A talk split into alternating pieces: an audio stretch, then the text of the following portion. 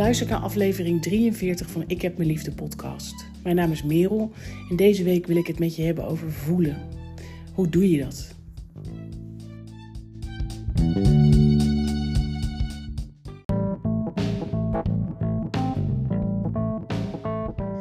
En voordat we de podcast induiken samen wil ik reclame maken voor mijn boek Ik heb me lief, hoe ik mijn eigen reddingsboei werd. In het boek lees je mijn verhaal. En ik ga ongelooflijk met de billen bloot. Zo lees je bijvoorbeeld over mijn zoektocht naar liefde. Mijn lessen die ik leerde van mijn burn-out.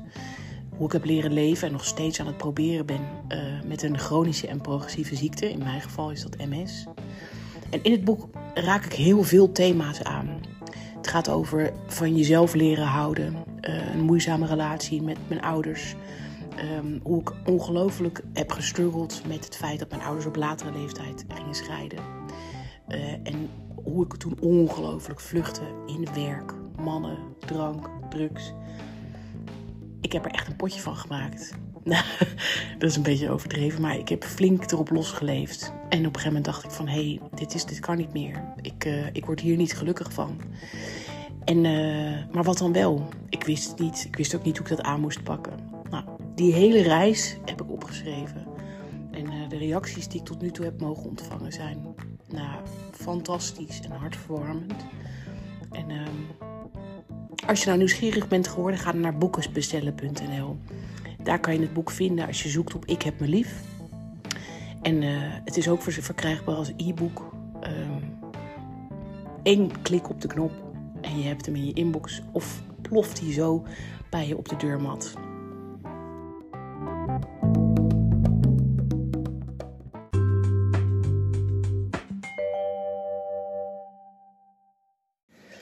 Als ik naar mezelf kijk, dan zie ik een hele goede voeler. Nou ja, vooral iemand die veel voelt. Ik kan ongelooflijk blij zijn. Ik kan ook heel veel liefde voelen. Nieuwsgierigheid, verwondering, blijdschap, vreugde. Echt, daar maak ik me helemaal geen zorgen om. Dat gaat allemaal hartstikke goed. Ik kan ook heel veel verdriet voelen. Dus ik kan heel goed huilen. Ik kan goed de plek aanwijzen waar verdriet in mijn lijf zich ophoopt of waar het zit. Vaak weet ik van tevoren ook al wel, omdat mijn lijf bepaalde signalen geeft van er zit iets aan te komen. Dus ik sta heel goed in contact met mijn lijf. Ik voel mezelf, om het maar even zo te zeggen. En dat is heel lang heel anders geweest. Ik was namelijk een paar jaar geleden heel goed in vooral weglopen voor dit soort ongemakkelijke gevoelens. Wat ik je net zei, verdriet, maar ook boosheid, frustratie. Ik vond het veel makkelijker om daarvoor te vluchten. En om mezelf te verdoven. Om er maar niet bij te hoeven zijn, want ik had geen idee hoe ik daarmee om moest gaan. Heb ik nooit zo bewust gedaan. Hè? Dus het is niet zo dat je 's ochtends opstaat en dat je denkt, ik ga vandaag niks voelen. Maar ik heb het niet geleerd. Ik heb niet geleerd hoe dat moest. En dat heb ik heel lang zo met me meegedragen. En dat is best heel een tijd heel goed gegaan. Tot mijn burn-out in 2014. Toen is er een vat opengetrokken en ben ik heel erg veranderd. Dat heb ik in veel podcasts ook al benoemd. Dat doe ik nu nog een keertje. En vanaf dat moment ben ik bewuster gaan leven. En ook bewust gaan kijken van hoe moet ik dat dan wel doen. Het leven heeft nou eenmaal af en toe gewoon momenten waarop het wat minder gaat. Waarop er verdriet is en waarop er boosheid is en pijn en frustratie. Hoe fijn is het als je daarmee om kan gaan. Je moet ervoor wegduiken. Ik kan in het begin misschien even heel prettig voelen van haha, ik ben de baas. Ik heb controle. En ik bepaal het allemaal wel. Ik wil vooral alleen maar de leuke dingen zien. Maar mijn lijf ging natuurlijk hele duidelijke signalen afgeven van vriendin, ik weet niet wat jij denkt, maar zo werkt het niet. En zo werkt het natuurlijk heel erg in het leven, dat zolang jij ergens voor weg blijft lopen, ik hou hem bij mezelf, zolang ik ergens voor weg blijf lopen, blijft zo'n les, blijft dat gevoel steeds maar weer terugkomen in andere vormen. En het gaat ook steeds harder schreeuwen. Dus mijn lichaam ging ook steeds hardere signalen afgeven, steeds meer pijn. Van je moet hier iets mee. Ga nou even zitten. Kijk het aan. Nou, dat vond ik allemaal fucking eng en moeilijk en spannend en stom en verdrietig. Maar in mijn boek, ga ik er best wel uitgebreid op in, vertel ik hoe ik dat toch ben gaan doen. Hoe ik het ben gaan leren. Hoe ik meer in contact kon komen met mezelf.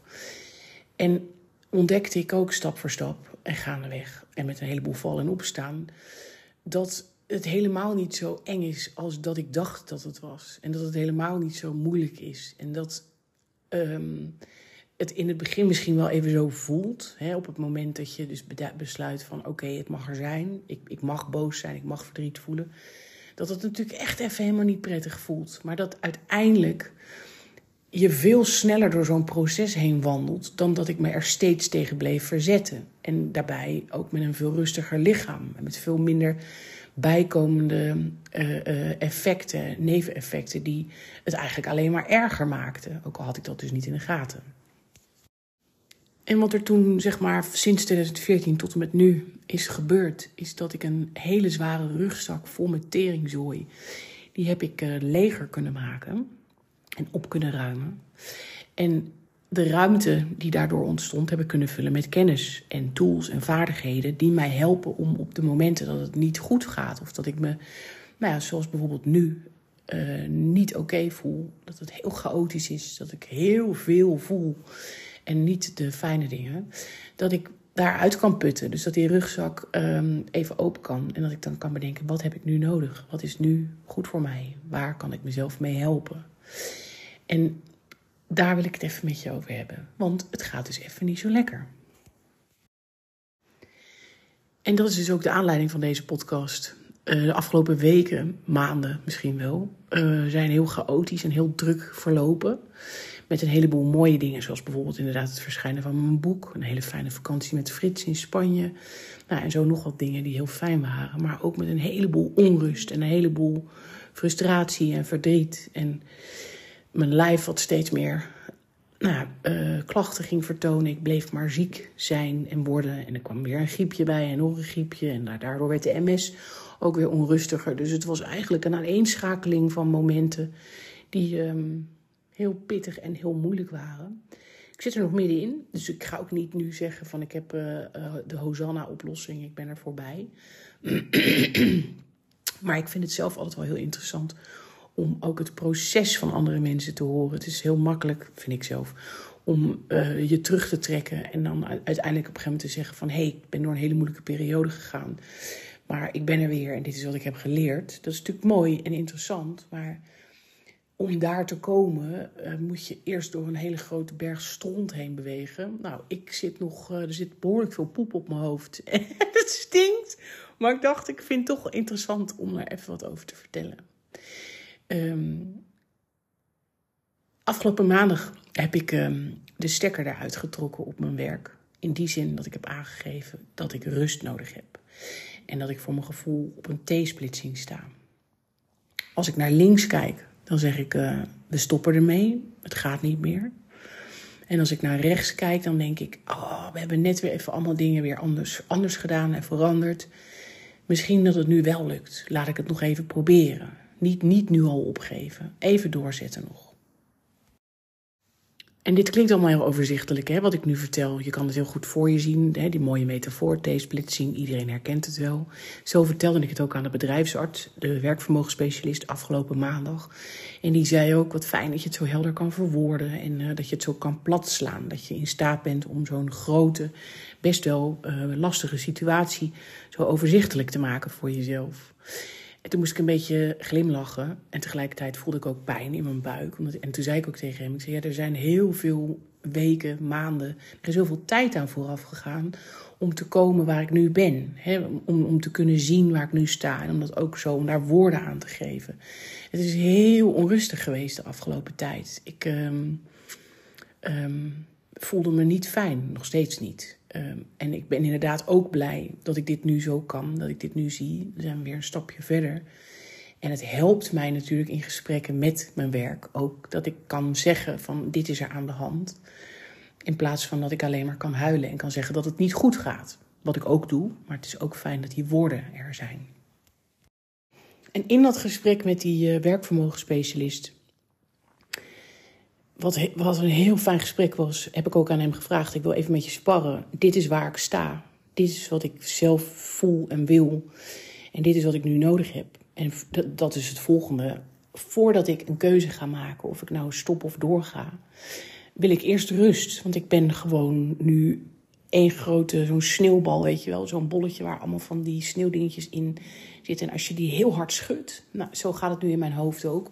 En ik geloof niet dat ik dan een goede keuze kan maken. Ik kan best een keuze maken, maar dan voelt het niet oké. Ik wil gewoon dat mijn hoofd en mijn lijf op een lijn zitten. Dat het helemaal echt wel overwogen en helemaal doorvoeld is met een goed kloppend hart, in plaats van in een soort van paniek, verdrietssituatie waar ik nu in zit.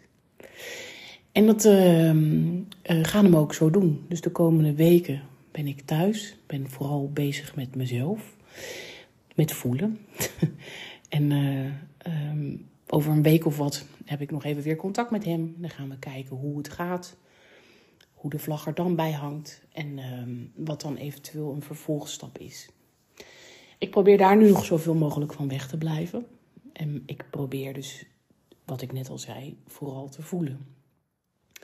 Om ervoor te zorgen dat ik weer één ben in plaats van een wandelend hoofd waar zich een soort orkaan afspeelt. En ook een lijf waar ook een orkaan gaande is. Met allemaal signalen, strakke spieren, veel pijn in mijn nek, een onrustige huid, slecht slapen, hele onrustige gedachten, veel praten, juist niet veel praten.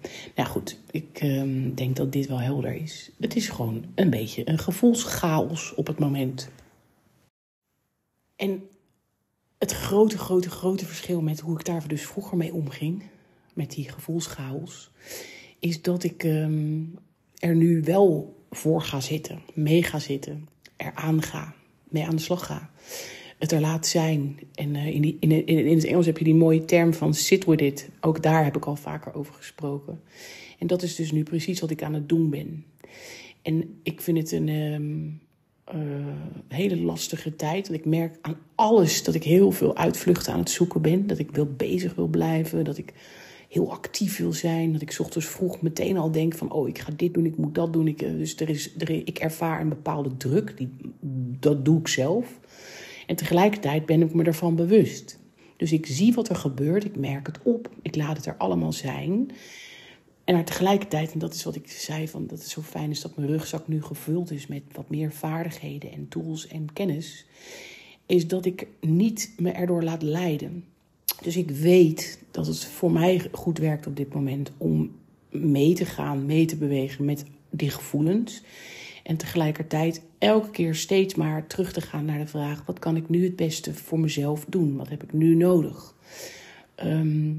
Wat is nu lief? Wat is nu behulpzaam? En dat is toch echt ermee zijn. En natuurlijk zit ik niet als een of andere apaat 8 uur lang op een dag op een stoel te voelen. Ik bedoel, dat kan ik niet echt. Maar wel juist op die meest onrustige momenten waarop ik echt tegen het plafond vlieg en denk, ik moet dingen doen en afleidingen en vluchten. Dan ga ik op de bank zitten en dan leg ik mijn hand op mijn hart en één hand op mijn buik. En dan adem ik gewoon even een paar keer. En dan voel ik waar die onrust zit. Ik merk het op. Ik doe er verder niks mee. Ik ga niet zeggen, oh, dat is stom of oh, dat moet weg of wat dan ook. Dus ik laat het er zijn.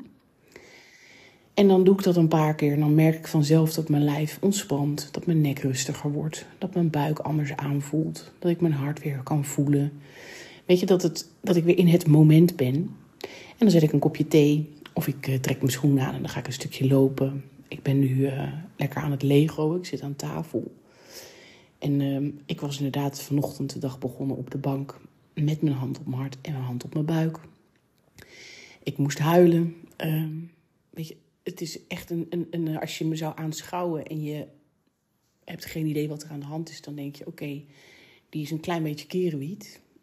En dat is natuurlijk ook wel echt zo, maar ik merk gewoon zelf dat het oké is. Dat ondanks al die onrust en alles wat er is en de chaos en al die uiteenlopende emoties, ben ik heel erg geaard. Ben ik gewoon, sta ik met mijn voeten op de grond. En voelt het wel echt alsof het heel, het beweegt allemaal wel. Maar het is niet dat ik verzuip. Ik heb een lekker reddingsvest aan en ik heb een paraplu voor de erge regen. En ik heb, al die metaforen zijn een beetje flauw. Maar het is oké. En het is ook oké om niet oké te zijn. En wat ik de laatste dagen dus ook doe, is daar heel veel over praten. met mijn vriendinnen, met Frits, met heel veel mensen. En ook op Instagram deel ik er veel over. Ik deel erover, laat ik het zo zeggen. En gisteren raakte ik aan de praat met iemand die vertelde dat ze het ook even lastig heeft. En dat ze het moeilijk vindt om te voelen. En dat ze dat aan het leren is. En dat ze niet goed weet hoe ze dat kan aanpakken. Hoe dat eigenlijk werkt, dat hele voelen. En dat deed me dus ook realiseren van, jeetje, we zijn eigenlijk met zoveel. Zoveel mensen hebben geen idee, hebben het niet geleerd. Wat fijn dat we elkaar daarbij kunnen helpen. En dus door er gewoon open over te zijn, dat het er mag zijn. En het niet erger, maar ook niet mooier maken dan dat het is. Deze dingen horen bij het leven.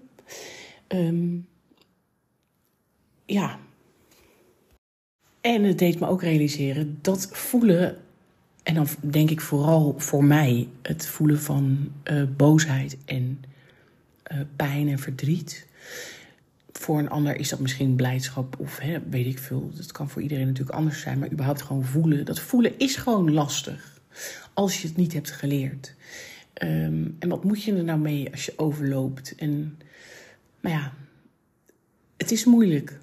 Alles wat je niet kan en wat je niet hebt geleerd is pittig. Maar dat betekent niet dat het onmogelijk is. En je kan het jezelf aanleren dus. En toen vond ik dus ook een mooi moment dat ik even naar achter keek. Dus over mijn schouder. Van waar kom ik nou eigenlijk vandaan? En toen was ik in één keer zo trots. Zo'n bubbelend gevoel in mijn buik. Van wauw, wat fijn hoe ik er nu bij hang. En ik ben nog steeds, wat ik net zei, een ongeleid projectiel en heel onrustig. En ik word gek van mezelf en van mijn gedachtes. Maar ik weet ook dat ik oké ben, dat ik mezelf kan opvangen en dat ik een vangnet om me heen heb waar ik op kan terugvallen. Ik heb een kikker in mijn keel, wacht even. En gewoon dat. Dus dat het fijn is, dat ik blij ben, dat ik niet meer een fles Chardonnay nodig heb en dat ik niet meer heel veel hoef te roken of dat ik vlucht in andere dingen. En dat mijn lijf nog steeds het liefste ervan weggaat is gewoon fysiologisch bepaald. Ik bedoel, onze hersenen, ons lichaam beschermt ons tegen ongemak. Dus alles wat er is aan onrust is ook weer normaal. En ik laat het er dus allemaal zijn. Ik keur mezelf niet af. Ik heb niet last van Corrie, mijn papegaai op mijn schouder, die allerlei dingen aan het roepen is. We zijn echt wel één team. Dus het roze papegaaitje, Corrie, ik en Fritsie en Bertus, de kat. Weet je, iedereen is er. En wat ik net zei, de mensen om me heen. Wat niet wegneemt dat het nog steeds allemaal erg ongemakkelijk is natuurlijk, hè? En om dan een vraag te beantwoorden die ik aan het begin stelde, van hoe doe je dat dan eigenlijk, hè, dat voelen? Hoe ik het dus doe, is niet analyseren, niet proberen om er allerlei lessen gelijk uit te destilleren, want daar ben ik nogal van. Maar ik weet ook dat zodra ik in mijn hoofd schiet, dan ben ik niet meer aan het voelen.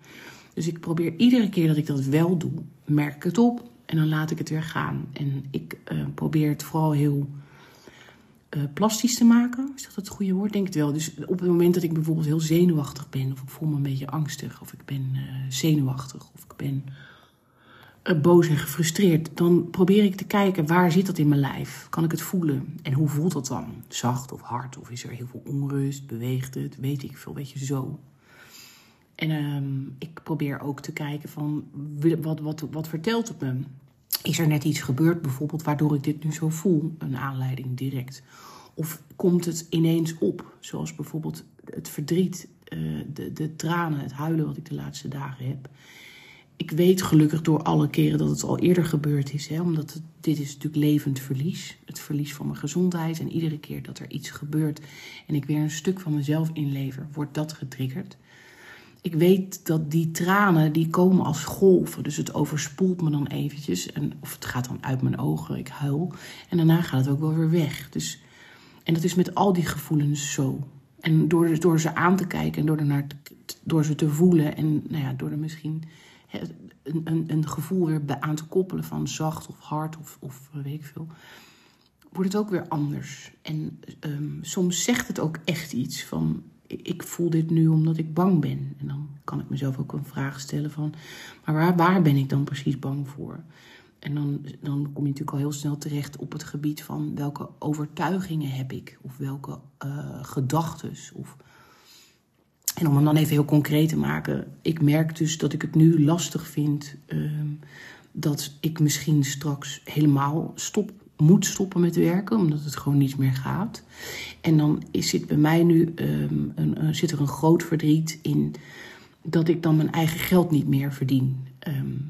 Dat vind ik heel erg, want ik ben opgegroeid ook met het idee van als vrouw moet je voor jezelf kunnen zorgen. Is het belangrijk dat je financieel je eigen middelen hebt. Dat je nooit afhankelijk bent van iemand anders, van je partner. En ik vind het ook heel fijn om zelfstandig te kunnen zijn. Dus daar zitten allerlei verdriet en gevoel en overtuigingen en waardes die dus nu getriggerd worden, die aangeraakt worden. En ik vind het eng, want al die tijd heb ik het zelf gedaan. En nu ben ik afhankelijk van. En om maar aan te geven, door te voelen, door dus de pijn in mijn buik, dat strakke gevoel aan te kijken, komen er dus dit soort gedachten ook weer omhoog. Kan ik daar een beetje op kauwen? Wordt het vaak wat losser? En gaan ze ook weer weg? Of kan ik er bijvoorbeeld mee aan de slag? Of kan ik proberen om mezelf andere overtuigingen aan te leren? Of kan ik mezelf lievere gedachten aanleren? Of kan ik, dus dan ben je toch ook zelf weer, sta ik aan het roer van wat er gebeurt. Dus aan de ene kant is het heel erg meebewegen met wat is. Daar ook weer proberen mee te zijn. En te zorgen dat, niet dat ik, hoe zeg je dat nou? Bewapend is niet een goed woord, maar dat ik toch ook meer snap waarom het er is. En het kan mezelf kan helpen. Dat is het woord. Bewapenen klinkt een beetje alsof ik in een oorlog zit. En dat is bij mij gelukkig niet het geval. In tegenstelling tot wat er op een heleboel andere plekken in de wereld gebeurt. Maar goed, ik dwaal af. Mezelf helpen. Dus door er mee te zijn. En door er naar te kijken. En meestal is dit al genoeg. Dus door ze aan te kijken, door er mee te zijn. En dat meerdere keren te doen. Ze gaan altijd weg, die gevoelens. En op het moment dat dat niet zo is en ze dus terugkomen hardnekkig, weet ik dat ik daar nog mee aan de bak mag. Dus dan moet ik of met een coach gaan praten, of met een therapeut, of met een vriend of een vriendin, of zelf, of iets. Maar zo doe ik het dus gewoon het afpellen van. Het zijn allemaal mooie signalen eigenlijk. En tegelijkertijd zijn het ook gewoon opruim. Zo zie ik het maar altijd, opruimertjes. Dus er gebeurt iets. Dit is een reactie van mijn lijf en mijn hoofd. Die reactie mag er zijn en uiteindelijk wordt het wel weer stil. Zelfs als met die sneeuwbal die ik net zei, zo'n bolletje. Op het moment dat je dat laat en je hebt heel hard geschud, in het begin zie je al die vlokjes. En op een gegeven moment als je het laat staan, dan daalt de sneeuw weer en is alles heel helder. Zo is het in mijn lijf en in mijn hoofd ook. Dus zo voel ik. Nu voel ik me net zo'n soort van voel-expert, terwijl ik ben dat helemaal niet. Maar ik vertel alleen mijn eigen ervaring. Ik hoop dat je er iets mee kan, dat je er iets aan hebt. En net zoals alle vorige keren wil ik afsluiten weer met een stukje theorie. Ik vind dat wel echt heel leuk. Ik had even gekeken. Ik vond een mooi stuk op Psychologie Magazine. En dat heet In 7 stappen beter leren voelen. Ik ga hem aan je voorlezen. En de leestijd is ongeveer 3 minuutjes. Ik zal de URL van dit stuk ook even delen in de side notes strakjes, zodat je dit ook op je eigen gemakje even kan nalezen als je daar behoefte aan hebt. Ik ga het nu voorlezen. De meeste mensen weten maar vaag wat ze voelen. Het lijkt ook wel comfortabel om een beetje langs je emoties heen te leven. Maar wie bewust aandacht geeft aan dat onbewuste gerommel, merkt dat het oplucht. En iedereen kan het leren. We geven je een stappenplan. Onaangename gevoelens wegdrukken lijkt soms aanlokkelijk, maar gevoelens zijn als een telefoon die blijft rinkelen totdat je hem opneemt, zegt psycholoog Ronald Frederik, auteur van het boek Omarm je emoties. Ze blijven terugkomen, ze blijven aandacht van ons vragen en willen dat er naar ze geluisterd wordt. Soms komen ze op als een vage notie dat er iets niet klopt. Bijvoorbeeld piekeren of malen, kleine irritaties, onrust, zenuwachtigheid of als depressieve klachten. Bewust aandacht geven aan gevoelens kan daarom grote effecten hebben. Als Frederik cliënten leert om zich meer open te stellen voor hun emoties, daalt hun angstniveau. Door beter te leren voelen lopen ze niet meer vast, maar krijgen juist een nieuw gevoel van energie. Ze staan in contact met wat ze echt willen en kunnen dit ook uitdrukken. Een waarheid waar ze niet meer aan twijfelen. En door zich uit te drukken en hun eigen stem te laten horen, verbeteren hun relaties. De technieken van focusing helpen om beter te leren voelen. Onderstaand stappenplan maakt gebruik van deze technieken. En ze hebben 7 stappen voor ons op een rij gezet. Stap 1. Breng de aandacht naar je lichaam. Eerst het hele lichaam, daarna het midden. Keel, borstkas, maag, onderbuik. Misschien voel je meteen al iets, zoals bijvoorbeeld een spanning in de buik die er eigenlijk al de hele dag zit. Je kan ook een gevoel oproepen door jezelf te vragen: hoe gaat het met mijn leven? Wat is het belangrijkste dat me nu bezighoudt? Stap 2. Blijf een poosje bij dit gevoel op een vriendelijke en accepterende manier. In plaats van te analyseren zeg je simpelweg: hallo, ik weet dat je er bent. Stap 3. Laat een woord, zin of beeld opkomen vanuit dit gevoel. Het kan een eigenschap zijn, bijvoorbeeld strak, beklemmend, zwaar, springerig, maar ook een zin of een beeld. Aan de reactie van je lichaam kun je voelen of deze woorden, zinnen of beelden passen. Als ze raak zijn, dan voel je dat in je lichaam. Als ze de plank misslaan of als je rationeel of oordelend wordt, trekt het gevoel zich terug. Stap 4. Blijf geduldig bij het gevoel. Neem een houding aan van interesse en nieuwsgierigheid. Bekijk het vanuit het perspectief van het gevoel zelf. Van het is bang of een deel van mij is bang. In plaats van ik voel me niet op mijn gemak. Stap 5. Heb je eenmaal goed contact met het gevoel, dan ontvouwt de betekenis zich steeds meer. Je kan jezelf helpen met vragen als: wat is het? Dat het zo bang, springerig, zwaar, koud, hard maakt. Heeft het te maken met puntje, puntje, puntje. Wat heb ik op dit moment het meest nodig? Stap 6. Blijf bij het gevoel. Totdat er iets voorbij komt dat de betekenis echt raakt. En dat merk je aan een soort verschuiving in je lichaam. Zoals een zucht van opluchting, meer ontspanning, lachen of huilen. 7. Erken het gevoel. Laat het weten dat je het hebt ontvangen en gehoord. Dus ook, eigenlijk ben je gewoon tegen jezelf aan het lullen. Dit zeg ik nu even tussendoor. Dit staat niet in een Psychologie Magazine. Dus stap 7, erken het gevoel. Laat het weten dat je het hebt ontvangen en gehoord. De Vlaamse psychotherapeut en hoogleraar klinische psychologie Mia Leijssen zegt daarover: steeds opnieuw gaat het bij focusing om een liefdevolle erkenning dat er iets is. En dat het daar ooit goede redenen voor heeft gehad. Of nog steeds heeft. Dit was het stuk. Mooi wel, hè? Ik heb hier echt ook zoveel aan gehad. En ik lees dit natuurlijk nu voor. Dit is een vrij recent stuk. Maar ook in mijn coachingstrajecten. En met de paardencoaching. Bij de psycholoog, in de revalidatie. Alles is dit ook echt wel natuurlijk naar voren gekomen. Ik hoop dat jij er wat aan hebt gehad. Als je dit nog niet had gehoord of kende of wat dan ook. En als je het wel had gekend, dat het misschien weer een beetje is opgefrist. Ik ga lekker verder legoën.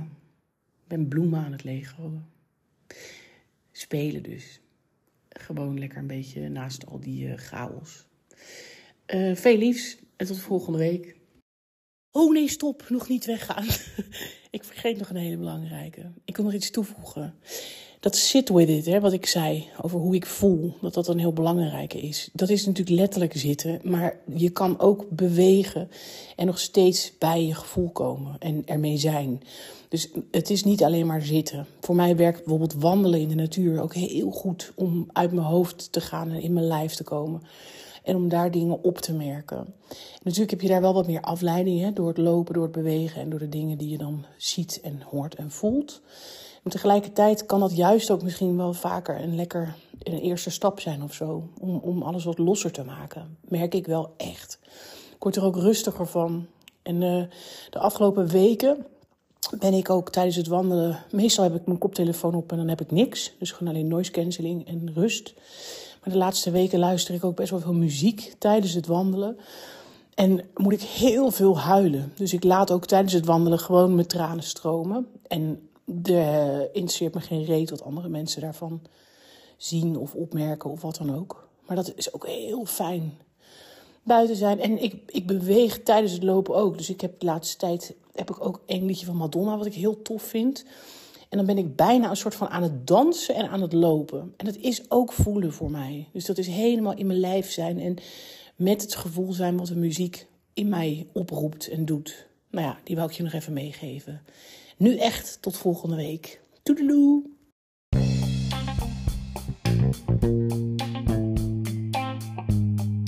Vond je deze podcast nou leuk? Dan help je mij onwijs door hem te liken. En beter nog, abonneer je op deze podcast in je favoriete podcastkanaal. Als je dat doet, wordt die beter gevonden en kan ik steeds meer mensen bereiken. Lijkt me zo tof. Dankjewel.